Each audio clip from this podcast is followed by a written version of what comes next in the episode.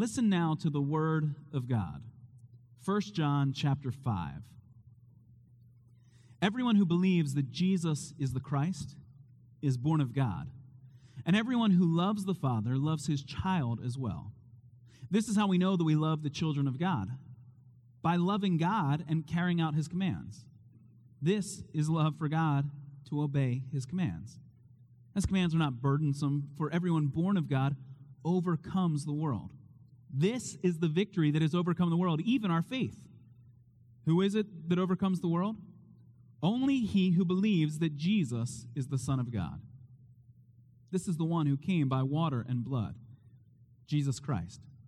He did not come by water only, but by water and blood. And it is the Spirit who testifies, because the Spirit is the truth. For there are three that testify, the truth, the water, and the blood, and the three are in agreement. We accept man's testimony, but God's testimony is greater, because it is the testimony of God which he has given about his Son.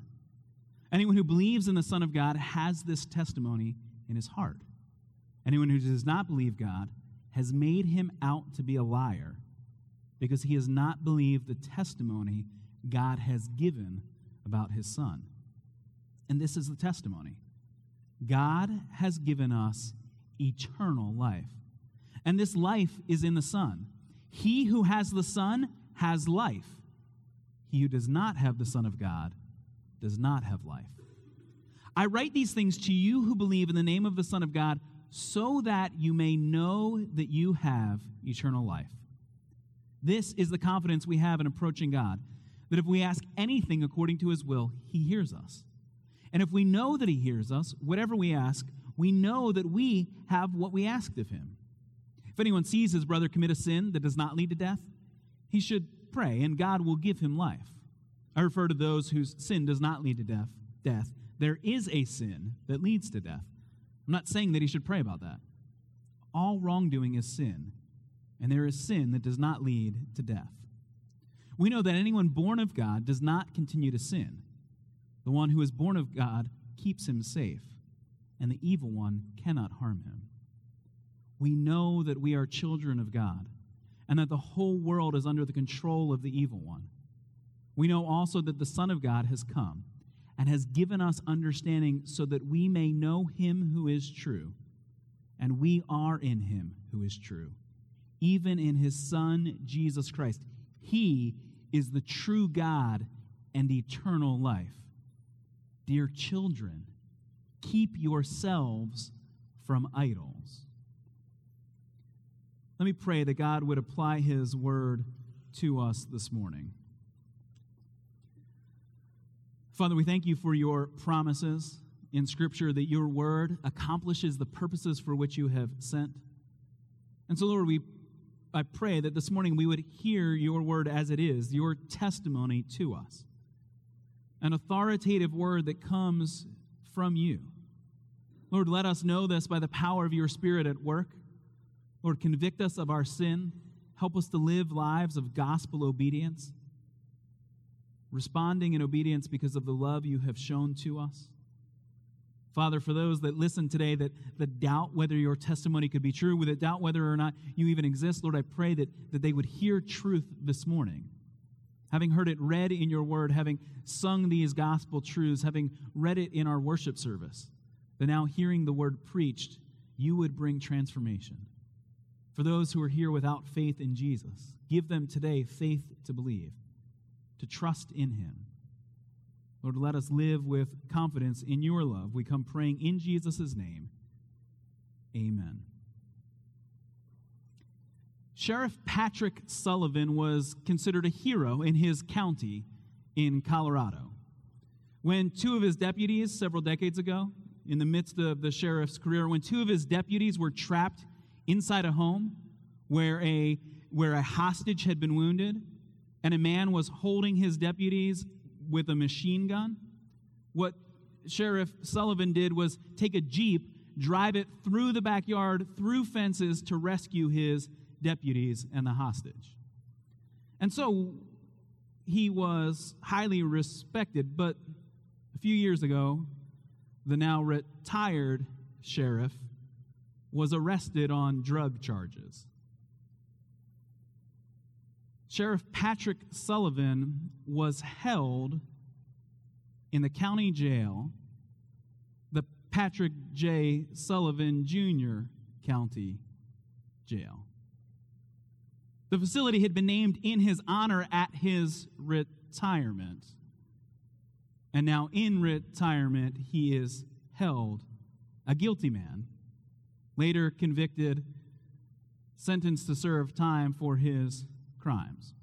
Now, maybe there's a lesson for us to learn about when you should name a building in honor of a living person. Maybe you should wait until that person is dead. The problem is, even after they're dead, we sometimes learn of the terrible things they have done. But I think there's a more important spiritual lesson for us here. When has someone done enough to earn such an honor? When have we done enough to know that you've actually made it? To know that you've arrived? Now, hopefully none of you will arrive on the front page of the Denver Post because of your drug convictions, or the national news won't pick up the story because you are being held in the jail named in your own honor. But we all know the struggles to wonder if we've done enough to succeed, to know if we've made it or not, to know if we measure up. Because we get tested all the time. We get measured all the time in the world. Students, school starting. It won't be long before you will be taking exams and grades will be given back to show how you measure up. It continues as your supervisors at work provide assessments on your work. An annual report on what you've accomplished is you are measured up against your own sales figures. Are you keeping pace? Have you done enough to succeed? And we're always wondering if we've done enough. As we lay a child down to sleep, as the chores pile up, as the sleepless hours pass us by, we wonder, have I done enough? Am I enough? Now, the Apostle John, writing with pastoral tenderness, knows that you and I struggle to measure up. He knows that you and I are tempted to measure our lives based on what we can accomplish. And so he writes to his church. You've heard me read it now a couple of times, but look again at verse 13 of chapter 5 of 1 John. He says, I write these things, this whole letter, all that we've talked about this summer. I write these things to you who believe in the name of the Son of God so that you may know that you have eternal life.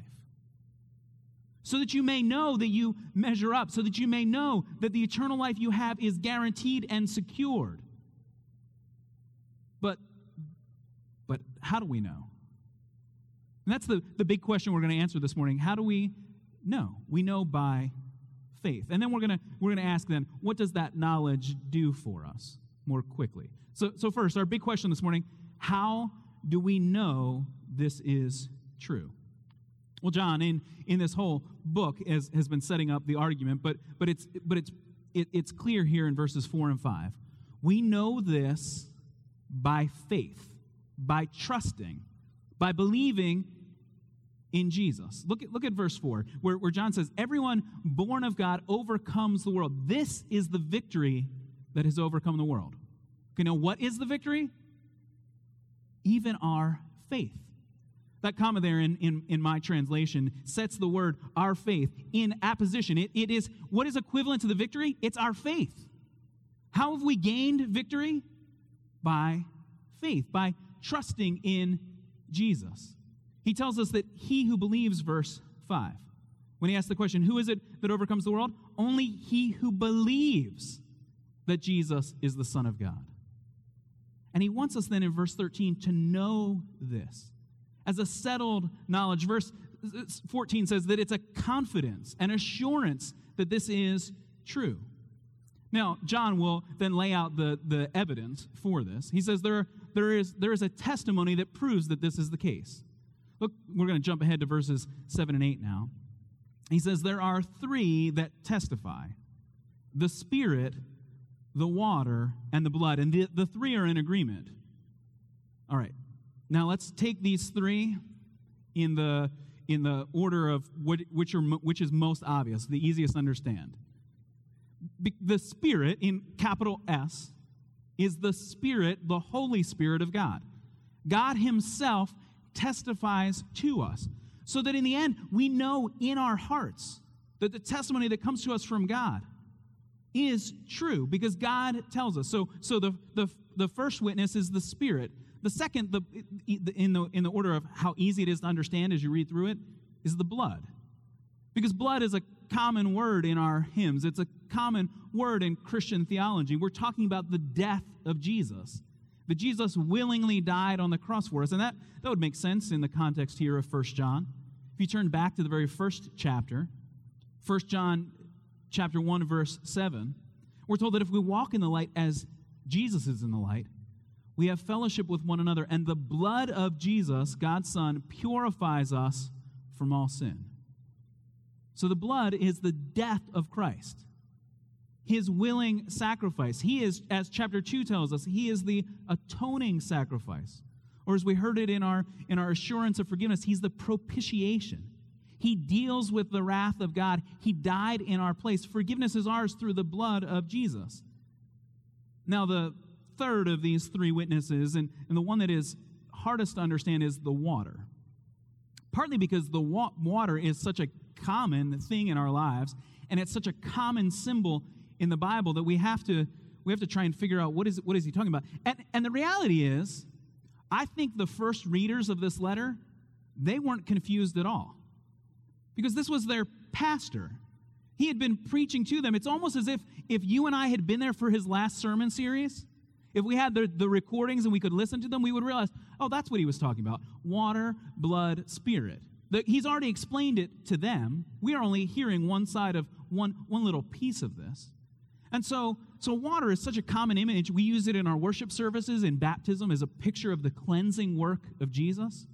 Jesus himself will use it as an image of eternal life itself, the living water that God gives to us. It's an image that's used throughout the Bible, and so we have to stop and say, well, what's he talking about? Now, first, we have to remember that there was some conflict in this church. There were false teachers who had been teaching a gospel that was not true at all. And so they're willing to say, according to verse 6, they're willing to say that Jesus came by water only, but not by water and blood. Because that's the argument he's making. He's arguing against this false teaching in verse 6, that Jesus did not come by water only, but by water and blood, which means that it probably doesn't refer to the image of natural birth, of being born, and the woman's water breaks, because no one is arguing that point. Even the false teachers agree that Jesus was born. They don't believe he was an atoning sacrifice. They don't believe he was God himself. And so if you go through the Gospel of John, if we read through John's other writings, and the Gospel is the most lengthy, along with his book at the end of the Bible, then what commentators point out is that he's likely referring, John is referring to the baptism of Jesus. That when talking about blood, we understand that's the atoning death of Jesus.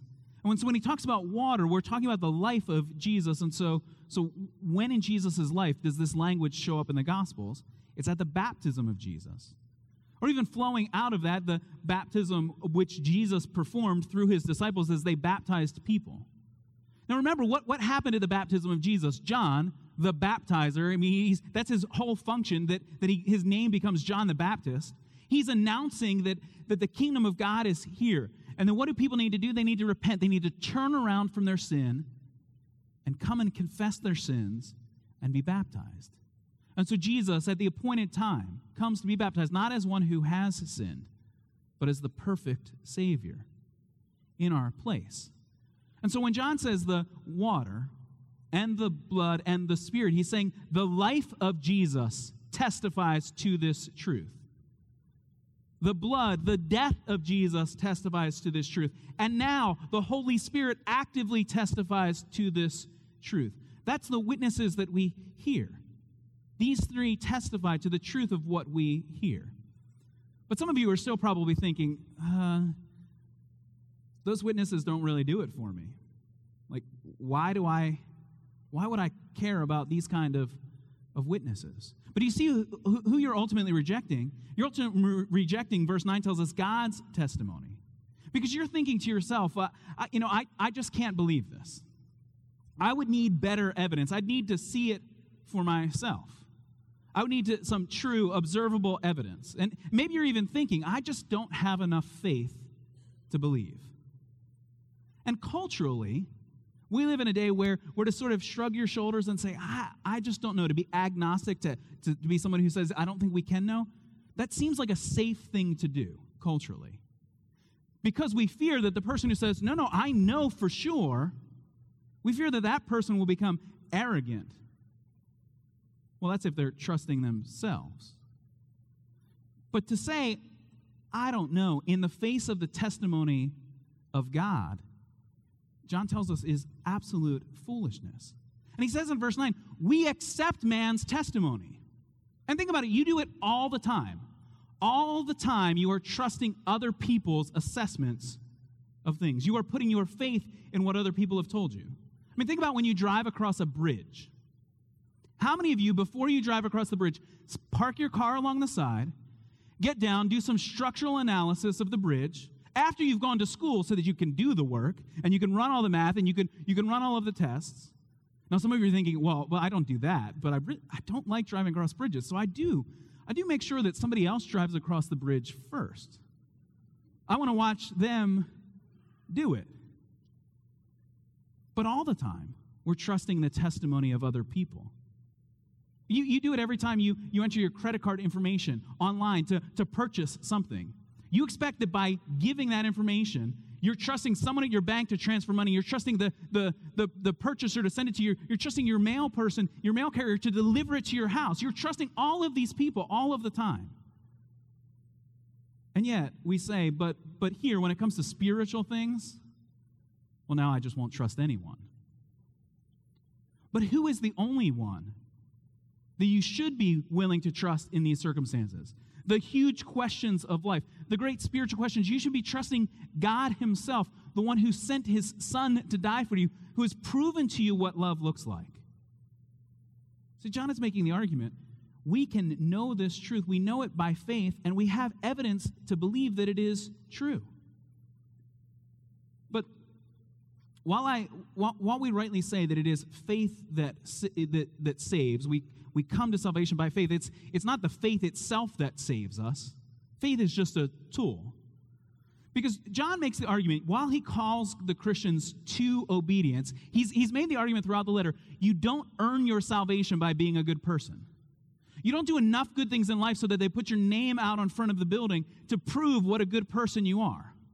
That's not how salvation is gained.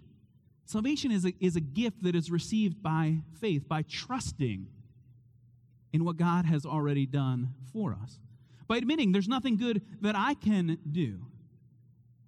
See, if we were depending on the strength of our faith, then whenever your faith feels weak, your salvation would be in danger. Whenever your faith feels strong, then you would be trusting not in the object of your faith, you'd be trusting in yourself. And that's just replacing faith, making it another work that you can accomplish. But John, throughout the whole Bible, and John in this letter in particular, is making clear to us that we are not saved by how strong our faith is. We are saved by how strong the one in whom we have placed our faith is. So what is faith? Let's think of this example. When missionary John Patton landed in the New Hebrides, those are the archipelago of islands that we now call Vanuatu. When he arrived, he faced an enormous task. The language of the islanders had never been reduced to writing. And so Patton listened to the islanders speak. He wrote down the sounds that he heard them speak. He took a notebook with him, and he would then begin to learn words. And over time, he amassed a significant vocabulary so that he can begin to translate part of the New Testament.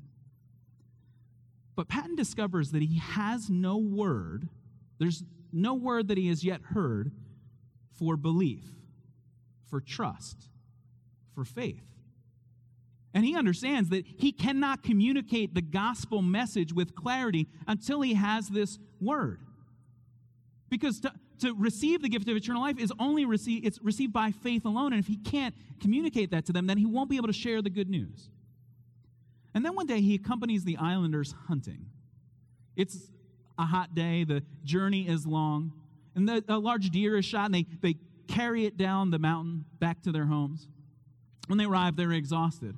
And one of the men throws himself down, and he says, "Oh, it is good to stretch yourself out here." It was a phrase, words that Patton had never heard before, and so he wrote them down immediately. And then he began to realize this was the phrase that he needed, to stretch yourself out here in exhaustion. That's the phrase that he needed. And so in the gospel of John, as Patton translated it, it would be as if this is what it says: God so loved the world that he gave his only begotten Son, that whoever stretches himself out upon the Savior shall not perish but have eternal life. Or in our chapter, it would be translating it, who is it that overcomes the world? Only he who stretches himself out on Jesus, the Son of God. Or I write these things to you who have stretched out on the name of Jesus, the name of the Son of God, that you may know that you have eternal life. See, in your exhaustion of trying to measure up and knowing that you fail, throw yourself upon Jesus. Stretch yourself out in the exhaustion, trusting in him. Because faith, yes, involves an intellectual, a cognitive understanding of what we're talking about, but it's more than just knowing it cognitively. It's throwing yourself, stretching yourself out upon Jesus. See, that's how we gain this gospel confidence. John is saying, I write all of this to you who believe in the name of the Son of God, so that you may know that you have eternal life. When you have thrown yourself upon Jesus, then your salvation is secure. Because it's not the strength of your faith. You're exhausted and weak. It's the strength of the Savior. It is what he has already done for you. We throw ourselves upon him. And so how then does this gospel confidence, this assurance of our salvation, how then should it work itself out in our lives? And we'll spend just a couple of minutes looking at this. But look at verse 14. In the original language, there is a conjunction, the word and maybe your translation has it there at the beginning of verse 14, where we're told that you may know that you have eternal life, and this is the confidence we have in approaching God. John wants he wants them to immediately apply this truth. See, theology, truth, is always meant to be lived out in our lives. It's always meant to be practical. And so when you know this, what should it do? And this is the confidence we have in approaching God, that if we ask him anything according to his will, he hears us. As soon as you have confidence, then use that confidence to approach God. Now, you can imagine a king telling his servants, telling his subjects, do not wake me tonight. Unless the kingdom is burning down, don't enter my room. Well, who would be foolish enough then to wake a king in the middle of the night after such warnings had been given? A child. His child. Coming to Daddy, there's lightning and thunder and I'm scared. Daddy, there are monsters under my bed. There aren't any monsters under your bed. See, it's the confidence of a child who is secure in his relationship, who can come with boldness before God. And John is saying, come and pray. Because when you come, you're coming in the name of Jesus. You're asking according to God's will, and God hears you when you pray. You have a direct and personal access with God. See, the assurance of our salvation, and this is an important Presbyterian doctrine. I mean, it's an important Christian doctrine, but as Presbyterians, we hold this one tightly. This should never lead us to become arrogant and think, look at how we have figured this out. No, what should it do? It should humble us like children to come to God in urgent prayer for those around us. Because that's what he says in verse 16. If you see your brother sinning, then pray for him. All right, now, we do have to stop and answer the question, what is John talking about when he says there is a sin that leads to spiritual death? That sounds terrible and frightening. And again, I think if you'd heard his most recent sermon series as he traveled through the churches of Asia Minor, we wouldn't have as big a question here. Because there's a contrast between sins that do not lead to death and then the sin that leads to death. And so he says, if your brother is sinning, your brother in the gospel is sinning, then pray for him, that he can repent, that he can turn from his sin, that he can be forgiven. And what are those sins? The sins which are forgivable? It's all of your sins. If you are a believer, then yes, we're commanded in verse 18 that we should not continue to sin. We shouldn't just sin for the joy of sinning. We should turn away from sin. We should be killing sin in our lives. But we know that sin is still there, and so we come to God, the God who is faithful and just. If we confess our sins, then he will forgive us. That's what John has assured us in this letter. And so let me say it this way. If you are worried about the sin that leads to death, the sin that leads to spiritual death, if you are concerned about it, then you have not committed it. Because it means if you're worried that perhaps maybe I've committed this sin, the sin that couldn't be forgiven, if you're worried about that, then your conscience is working. The Spirit of God is convicting you of sin so that you can turn from it and be forgiven. And when you turn and confess, there is a guarantee that your sins will be forgiven. What John is saying, remember again the context. There were false teachers in the church that denied the truth of the gospel, that denied Jesus was the Son of God. They had been removed. They had been sent out from the church. They are the ones who have committed the sin that leads to death. They have ultimately rejected the truth of the gospel. They have rejected God. And so I don't want to remove the warning so much from you that you just walk out of here and say, so I can sin whatever sins I want. No, John is serious that you should stop sinning. Stop continuing in your sin. And if you don't feel the burden of this weight, that there is a sin that leads to death, a sin that leads to spiritual punishment, eternal punishment, if you don't feel the weight of that, then you should really receive the warning today that you are in grave danger. But there is forgiveness possible. If you wonder, yes, but Pastor, if you knew my sins, then I don't know if this would be forgivable. See, if that's what you're thinking, then your sins can be forgiven in Christ.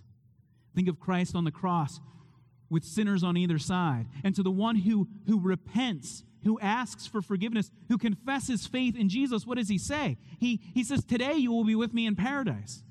To a convicted insurrectionist, a murderer, a man who can do nothing to redeem his character, Jesus says there is forgiveness. Your sins will be forgiven if you confess them. But lest we be arrogant and think that we can do whatever we want, there was another sinner crucified with Christ who ultimately rejected him. The sin that leads to spiritual death. A rejection of God's true testimony. A rejection of Jesus as the Christ. And so we come to God in confidence, praying for our brothers and sisters. We come to God in gospel obedience, turning from sin, to love one another, to love God, to love the children of God. And then John ends with this almost enigmatic verse at the very end where he introduces a topic that we haven't really talked about at all. He says in these very gentle words, coming from a senior saint to his church, using this tender phrase, dear children, keep yourselves from idols. And we can almost read it as if it's the old apostle writing it down, and then he realizes, oh, that's right. I was going to write about idolatry. I'll just throw it in as a little PS, a little postscript here, and add it. But as if it's not really connected. But don't you see what he's doing? What is idolatry? He's using language from the Old Testament, in which people would carve an image and bow down to a statue or an image of gold or silver or stone, as if that was a god. And that's common still in many parts of our own community. perhaps from your own childhood upbringing, or the part of the world in which you grew up, where it is still common. But he's not merely talking about physical idols. He's talking about the idols of our hearts, the false substitutes we create. It's not merely an afterthought. Yes, it's language that's fresh, that's new here in this letter, but it matches what he just told us in verse 20. Look at verse 20. He has set before us the truth of who Jesus is, what Jesus has done for us. And he says, stop playing with your broken toys. You have the original. Stop chasing after false and cheap substitutes. You have Jesus the Savior. Because in verses 19 and 20, he says, we know that we are children of God. And yes, the whole world is under the control of the evil one, but we have the victory. A victory by faith. And then verse 20, he exalts Jesus. He says, we know also that the Son of God has come. The Son of God has given us understanding so that we may know him who is true. You have the true and the good set before you. And verse 20 continues, and we are in him who is true, even in his Son, Jesus Christ. And then hear this sentence. Speaking of Christ, he is the true God and eternal life. He is the one in whom we have put our trust. What is faith but throwing ourselves, stretching out in exhaustion upon Jesus? He is everything we need. When the Eagles won the Super Bowl, they repeated a phrase through their playoff run to try and capture some excitement. It was a phrase that they spoke to one another and shouted in the locker room, and so it got printed then on T-shirts for you to buy as well.